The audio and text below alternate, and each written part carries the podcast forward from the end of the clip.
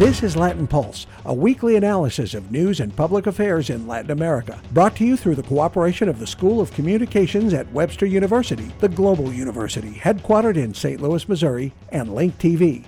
And now, here's host Rick Rockwell. Bienvenidos and welcome to Latin Pulse. This week, issues of war and peace. We'll discuss the breakthrough in the peace talks for the Colombian Civil War and tensions in Venezuela with its neighbors in both Colombia and Guyana. But first, Natalie Ottinger is away this week, but Brooklynn Engel joins us, and she has our weekly review of news from around Latin America. Various rulings in Brazil this week have many renewing their calls to impeach President Dilma Rousseff. Brazil's Supreme Electoral Court has opened an official investigation into charges the president accepted illegal campaign contributions during her re election campaign last year contributions that could be linked to the wider corruption scandal involving the state oil firm called Petrobras. Also, a special audit court has ruled that President Rousseff did not obey congressional guidelines for the country's budget, illegally obtaining as much as $26 billion to spend last year without proper congressional approval. Some experts predict that ruling could lead to impeachment proceedings. Professor Carlos Pereira at the Getulio Vargas Foundation, an expert on Brazilian politics, reacted to these developments. So this is this is a tremendous mess.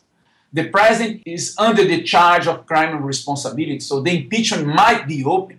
Rousseff's government plans to appeal that ruling by the audit court all the way to Brazil's Supreme Court in an attempt to head off any move toward impeachment.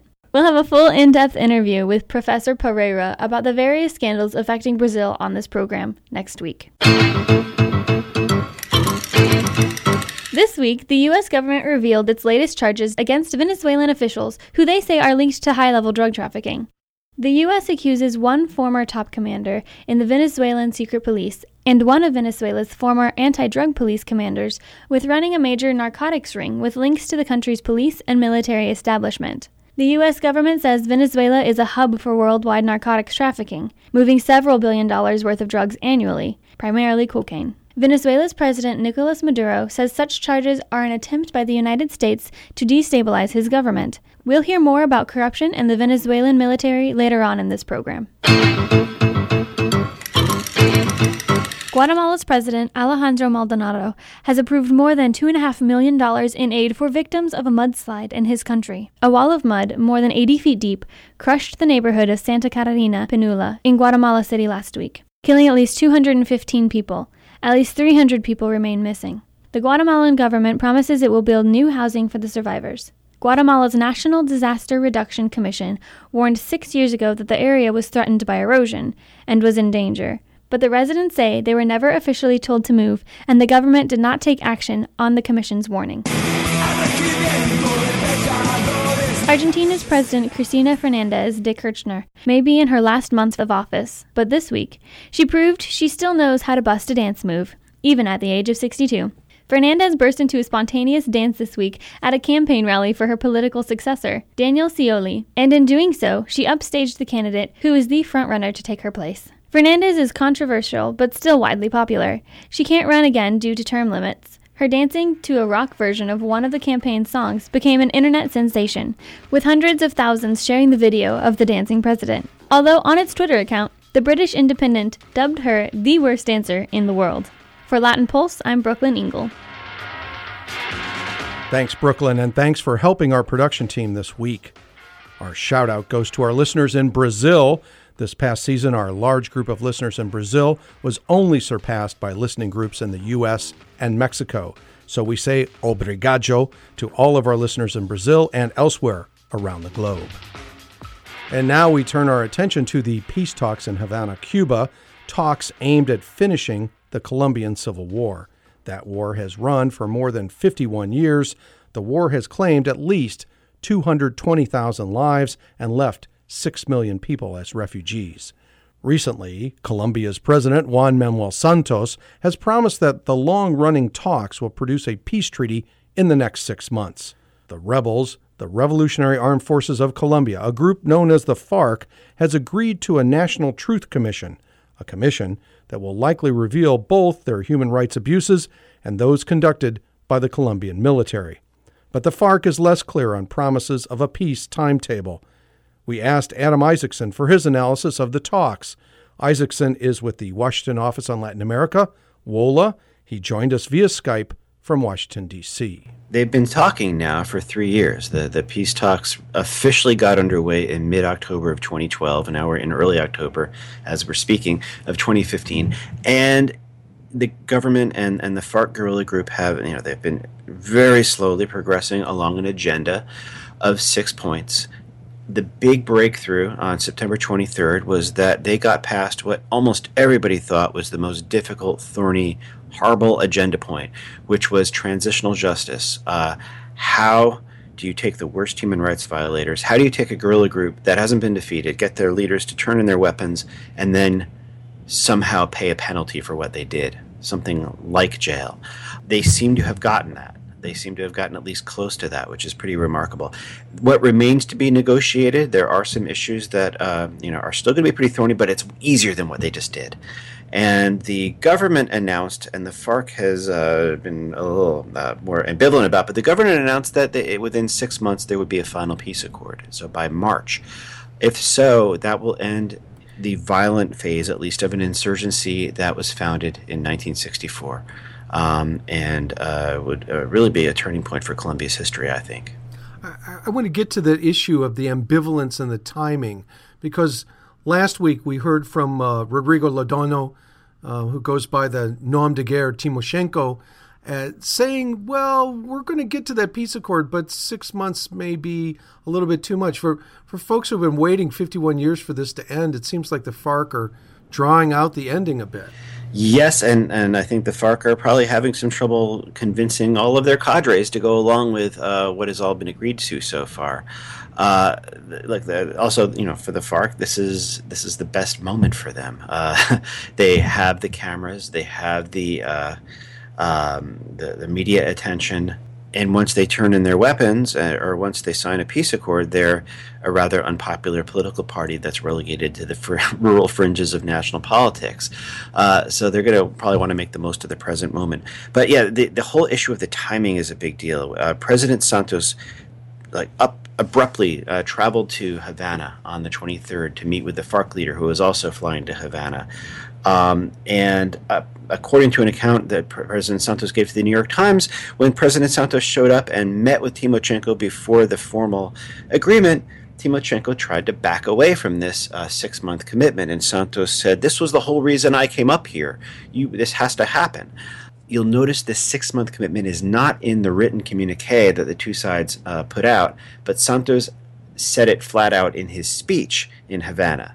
Um, and then over the next few days, uh, you, you, saw Timoshenko's statement. Basically, the, the, FARC, yes, they want to be in the position they're in for as long as possible. They also, um, they, there are a lot of uh, uh, details to put on what was agreed already. A lot of points in parentheses that aren't completely agreed, even though they've uh, gotten through these agenda points. Um, you know, one one of the big ones right now may be uh, what kind of crimes uh, in this transitional justice agreement get pardoned, which ones don't. What will the, the phrase used for people who admit to all of the crimes against humanity and, and war crimes they committed is restriction of liberty. That can be a lot of things. That can be being confined to a relatively less austere jail, or it could be just wearing an ankle bracelet and going all around the country and you know you know flipping the bird to your victims. It, it, it could be a lot of things. So they really have to define what this means. Um, and there's several issues like that on the early accords on, on land, on drug policy, and on political participation. And so it could take more than six months. They also have to figure out what disarmament is going to look like, um, how they're going to ratify what they agreed to, um, uh, which are which are uh, pretty hard issues as well in your statement on the ankle braces, I think that that particular attitude is one of concern for a lot of people, not just in Colombia. The idea that the Revolutionary Armed Forces of Colombia, the FARC, are going to be able to to walk away with with with with some sense of um, they didn't pay um, for many of the crimes. And Timoshenko himself has been identified by the U.S. government as somebody who's behind the whole drug strategy that the FARC has used. So I, I wonder whether there isn't this sort of blithely wanting to extend the process because they think they may be getting away with something. If, if they follow what was just agreed to, they, they probably will get away with a maximum of five to eight years in this alternative uh, uh, or, or restricted liberty that is not you know prison with cell blocks and striped pajamas. They'll, they'll, they'll be probably in some situation where even as they're showing contrition to their victims and admitting their crimes, which of course hurts their image, they will also be able to meet with uh, reporters, probably maintain websites, uh, set up their political movements, all the kinds of things you can't do in a regular jail. I should say say um, the same system will apply to the many, many, many military officers who uh, uh, are accused of serious human rights abuses. And, and, for the Colombian military in their moment of victory, this is going to be a pretty difficult moment also to have uh, a lot of rank and file and, and, lower ranking officers not only admitting what they did, but having to actually rat out their superiors. You, you brought up the issue, though, of uh, FARC who participated in narco trafficking most, not all, but most paramilitary leaders, the Colombian right wing pro government paramilitaries who, who demobilized in the mid 2000s,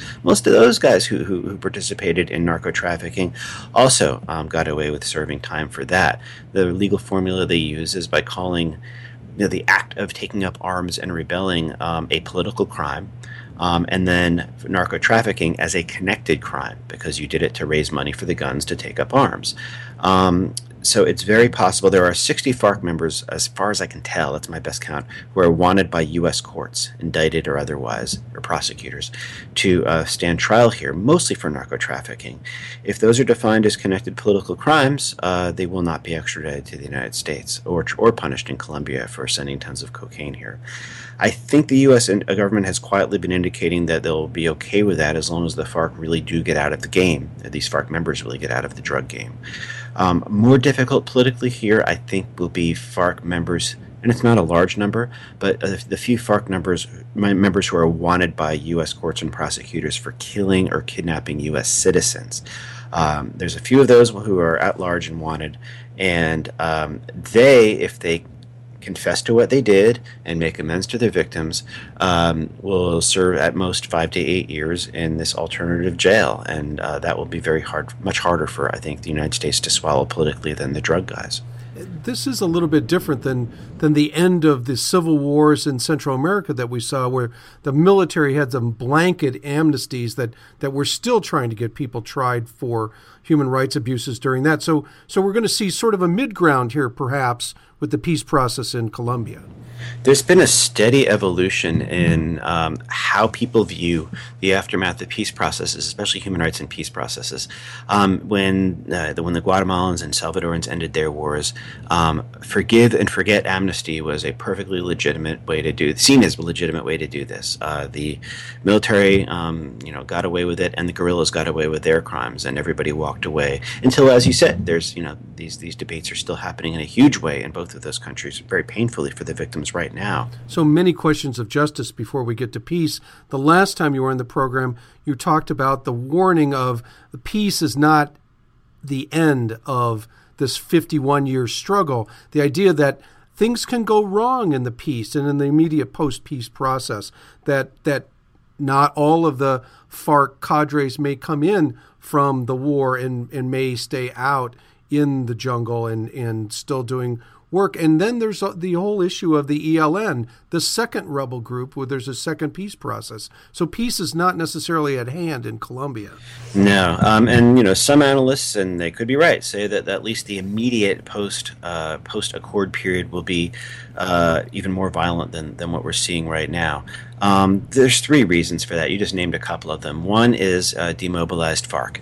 Uh, you're probably you're going to have probably 30,000 FARC members, support personnel, family members, militias, others who uh, demobilize all at once. And I think the rank and file will, you know, the, the kids in the FARC will probably jump at the chance to be reunited with their families, have educational opportunities. The older, longtime veteran FARC leaders may jump at the chance to retire to uh, or to participate in politics. I worry about the mid-level guys, the front commanders, the people in charge of money laundering and finances, and the, who control drug trafficking corridors. They, unless the government really leans hard on them, they are going to be super tempted uh, to uh, keep in control of what they have right now. The second factor you named is is the ELN as with some smaller, similarly old but guerrilla group, um, and um, the heirs of the paramilitary, the so-called what they call in Colombia bandas criminales, um, another four to eight thousand uh, fighters scattered around the country in regional groups. Um, neither of those groups are national in scope. Um, they, I mean, the ELN has a national leadership, but they're only in a few tiny regions. Um, but they could be, both be poised to grow and pour into FARC-dominated areas if, if the Colombian state can't get in there very quickly. Um, we hope the government is um, still having talks about talks with the ELN. They've met for something like 200 days in the last two or three years, uh, uh, trying to figure out how to get talks started, but they have not officially started yet. Um, so the ELN could, if it remains in the field, um, uh, benefit from from scooping up ex-FARC or, or moving into uh, FARC-controlled areas. That is a real concern. And of course, there'll be more of a free-for-all in zones that the FARC has long been uh, dominant in. Um, uh, and you know the you know the, these are real concerns. Um, and there's always going to be narco trafficking and organized crime in Colombia, just as you see in regions all over Mexico and, and Central America. However, an, inter- an interesting thing has happened in the last just over two months. Uh, it was on July 20th that the FARC declared its latest unilateral ceasefire, and the government uh, responded in kind with um, uh, de escalation measures. Um, in late September, uh, there's a think tank in Colombia called CERAC that keeps a close count of conflict events. They said those 60 days were the least violent in Colombia since 1975. So if that kind of discipline and you know that kind of equilibrium can somehow remain in the post-conflict period, um, and spoilers can be kept at bay, and the government can actually implement programs in the near term, uh, we may see uh, Colombians immediately seeing the benefits. And you know, most of the population was born after 1975. They'll see conditions they've never known in their lives. But then there's the other scenario of uh, the vacuums being uh, disputed violently all over the country. Well, on that note, thank you so much, Adam Isacson of the Washington Office on Latin America, WOLA. Join us via Skype from Washington, D.C. on Latin Pulse today. Thanks so much. All right. Thank you, Rick. It was good to talk to you again. This planet we call Earth, abundant with new food, new cures, new life. An amazing place. Please don't let it vanish without a trace. Call for your free World Wildlife Fund Action Kit with 10 simple things you can do to help leave our children a living planet.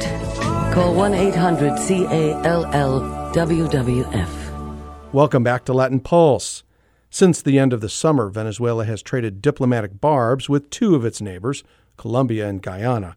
Venezuela's president, Nicolas Maduro, declared martial law in the Colombian border region ordering the forced deportation of thousands of unauthorized Colombian immigrants. Maduro blamed Colombian paramilitaries active in the border region and connected to the Colombian Civil War for destabilizing the Venezuelan economy. To Venezuela's east, Guyana's president, David Granger, has accused the Venezuelan military of mobilizing to grab disputed territory in a region rich with new oil discoveries. We asked David Smilde for context on these tensions. Smilde is with Tulane University. He's the co author of Venezuela's Bolivarian Democracy, and he's the author and editor of the Venezuelan Politics and Human Rights blog. He joined us via Skype from New Orleans. Here's the first part of our discussion. No, I think there's still more to come, especially on the Guyana border, uh, the Guyana border, because there, you know, the situation has not actually been resolved. You know, there's a there's a long term, you know, decades old um, really from the middle of the 20th century, dispute between Venezuela uh, and Guyana over the Essequibo, which is a region that's very lightly populated, but recently uh, it, oil was discovered there, and so that makes it much more valuable. And now Venezuela uh, is is really exercising its claim to that territory. Although the you know Guyana had already brought in ExxonMobil to do some exploration. ExxonMobil was the ones that said that there was oil there, and so you know it it's one of these these long term claims uh, that have to do with uh, power politics going all the way back to the 19th century and that's that's not going to be resolved. I think anytime soon. I think it's you know they they've brought it back to the United Nations. United Nations has appointed a committee to to look into it further, but I don't expect any kind of resolution to that uh, anytime soon. And I think you know it's something that's going to be causing tension between the two countries for some time to come. I think on the Colombian side, you know, tensions have calmed a bit. Uh, at the end of uh, August, Venezuela closed the border and started deporting Colombians, saying that there was paramilitaries there that were, you know, carrying out contraband and vi- responsible for violence. Um, the you know uh, since then Maduro has met with Santos uh, uh, at the end of September, and they, they came together to, and had an agreement to return their ambassadors to, to respective countries and uh, to slowly work towards a normalization. However, they didn't uh, discuss any timeline for reopening the border, and I think you know I think that's that's the border is probably going to be closed until after the elections.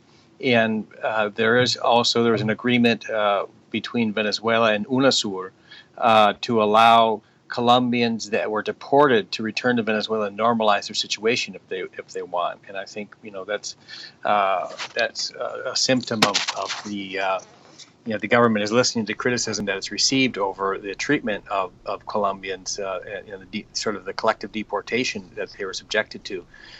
But that situation is, is normalizing, but it's it's going to keep on uh, being a problem for a couple months more at least. We have seen that uh, Ban Ki moon has been involved in, in trying to uh, negotiate some diplomacy between the various countries involved here. And, and I, I believe got involved in trying to get um, a restoration of the, of the ambassadors between um, Guyana and Venezuela to, to happen. Uh, you mentioned the elections, though, and, and so all of this is happening with with the the local and and national elections uh, for for Congress about to happen here in in December, and so um, there's a real political mood to what's going on in Venezuela right now. Is there not? Yeah, absolutely. I mean, as, you know, the government is confronting very important legislative elections in in December, and these are these are really of transcendental importance for Chavismo because they are very far behind in the polls. Nicolas Maduro has 25% popularity, and that historically during during Chavismo has been the, the closest indicator of electoral results for the Socialist Party. Um, and they could well lose control of the first uh, lose control of a branch of the national government for the first time in 15 years. And if they do that, it will provide some momentum for the opposition to push for a recall referendum. Furthermore, it could put them into position to select the next two uh, electoral council rectors whose whose terms will be up at the end of 2016, which could greatly facilitate this push for a recall referendum. And so it, they're very important elections. The government is very far behind. They're very far behind because of inflation and scarcities. These are problems that have to do with Venezuela's economic model. There's unabated crime and violence that have to do with Venezuela's failed policing model. And so it's it's a little hard for them right now uh, with elections uh, uh, two months away to make significant changes and say, hey, we were wrong. We're going to change something now. You know, especially when when economic changes, you know, uh, generally are unpopular with austerity measures.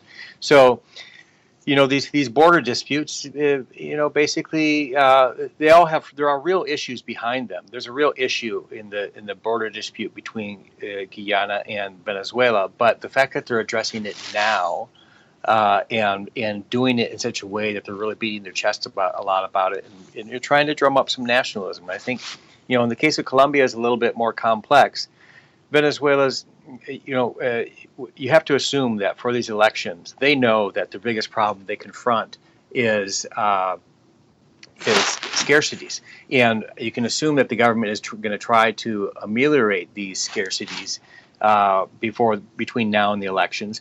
And to do that, it's going to be, in, especially in the western part of the country, it's going to be very difficult uh, when there's such a huge problem with contraband. So much, so much of these basic goods can be brought across the border into Colombia, whether you're talking about rice or corn flour or gasoline, it, and brought across the, to Colombia and sold for 10 times the price. There's just this huge incentive for contraband. And it's going to be very, very difficult. It would be very difficult for the government to ameliorate uh, scarcities with all this contraband. So that's, you know, this is a government that really believes in control that really thinks that they can shut this border down and stem contraband.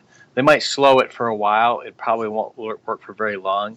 But I think they see this as key to their electoral success. At the same time, they have this figure of paramilitaries, which functions as this sort of symbol. They can blame the paramilitaries for uh, their economic woes, saying that the reason that there's scarcity is that everything goes to Colombia. They can also blame the paramilitaries for the crime and violence in Venezuela. So it, it's a they're sort of a perfect scapegoat. There is a problem with paramilitaries, but you know it's, it's being completely exaggerated and used uh, to, to explain all the shortcomings of, of this government, uh, shortcomings that have very identifiable sources. You don't need to uh, have the figure of paramilitaries to understand why Venezuela is in the situation it is. But so, so yeah, both of these border problems, I think the, the context that uh, makes these problems right now, as opposed to a year ago or a year in the future, is is these uh, legislative elections that are coming up in December let's be clear. When we talk about paramilitaries, we're talking about what we're talking about are paramilitary groups that that are whether they are demobilized or not from from Colombia as part of the Colombian um, civil war, which seems to be winding down, and so um, there there is a problem with, with, with paramilitaries, but but you're saying that that it's being exaggerated. Yeah, sure. I mean, there's been a, a, problem with paramilitaries literally for decades, you know, on the Venezuelan border. And there's a, there's a problem with, with anytime you have armed irregular actors and you have borders, well, they use those borders to go back and forth and elude local authorities. And so there's been a problem with paramilitaries in the Venezuelan border really for, for years, if not decades. And so, and, and of course, they're violent. They get involved, you know, they're not just involved in the, the civil war anymore. They're involved in extortion, they're involved in kidnapping, they're involved in all kinds of crime, including contraband. But the thing is, contraband, you know, paramilitaries are not the primary source of contraband. There's basically in border areas, virtually everybody's involved in contraband because it's so lucrative. Nobody can afford to not be involved. Whether you're talking about uh, sophisticated operation of taking of taking tanker trucks across with the consent of the military, or you know a father taking a tank of gas across uh, to sell it to buy you know books for his kids going to school in September. I mean, or, or people bringing back a couple, of, bringing a, across a couple of cases of milk. I mean, that's what contraband is. It's much, it's much more small scale. Uh, it it's, it has a lot to do with the Venezuelan military. It has very little to do with uh, the Colombian paramilitaries. I'm sure they're involved, but they're not. They're not the major or even the most. Uh, uh they're not the most important or even uh, the most uh, the most important source. So this particular issue also points to some of the corruption that's involved with the Venezuelan military. Yeah, absolutely. I mean, I think eh, you know if you just look at the if you look at the amount uh, of money involved, I mean, you know, just a quart of milk. If you can get a quart of milk in Venezuela at regulated price, it costs about ten cents you bring it across the border, you can sell it for a dollar. And you can you can imagine, you know, how much you can make in a truck that has hundred thousand liters of milk in, in it. no, so the the incentives are so huge that uh, you know organized people involved in contraband can pay everybody off. And of course, the Venezuelan government, the Venezuelan military already had the whole you know the whole border basically controlled all these checkpoints that they're now closing. And so you know what was going on how is that getting uh, beyond that? It, you know it, it ranges from uh, active involvement to acquiescence uh, in, in letting contraband get across the border. Thank you so much.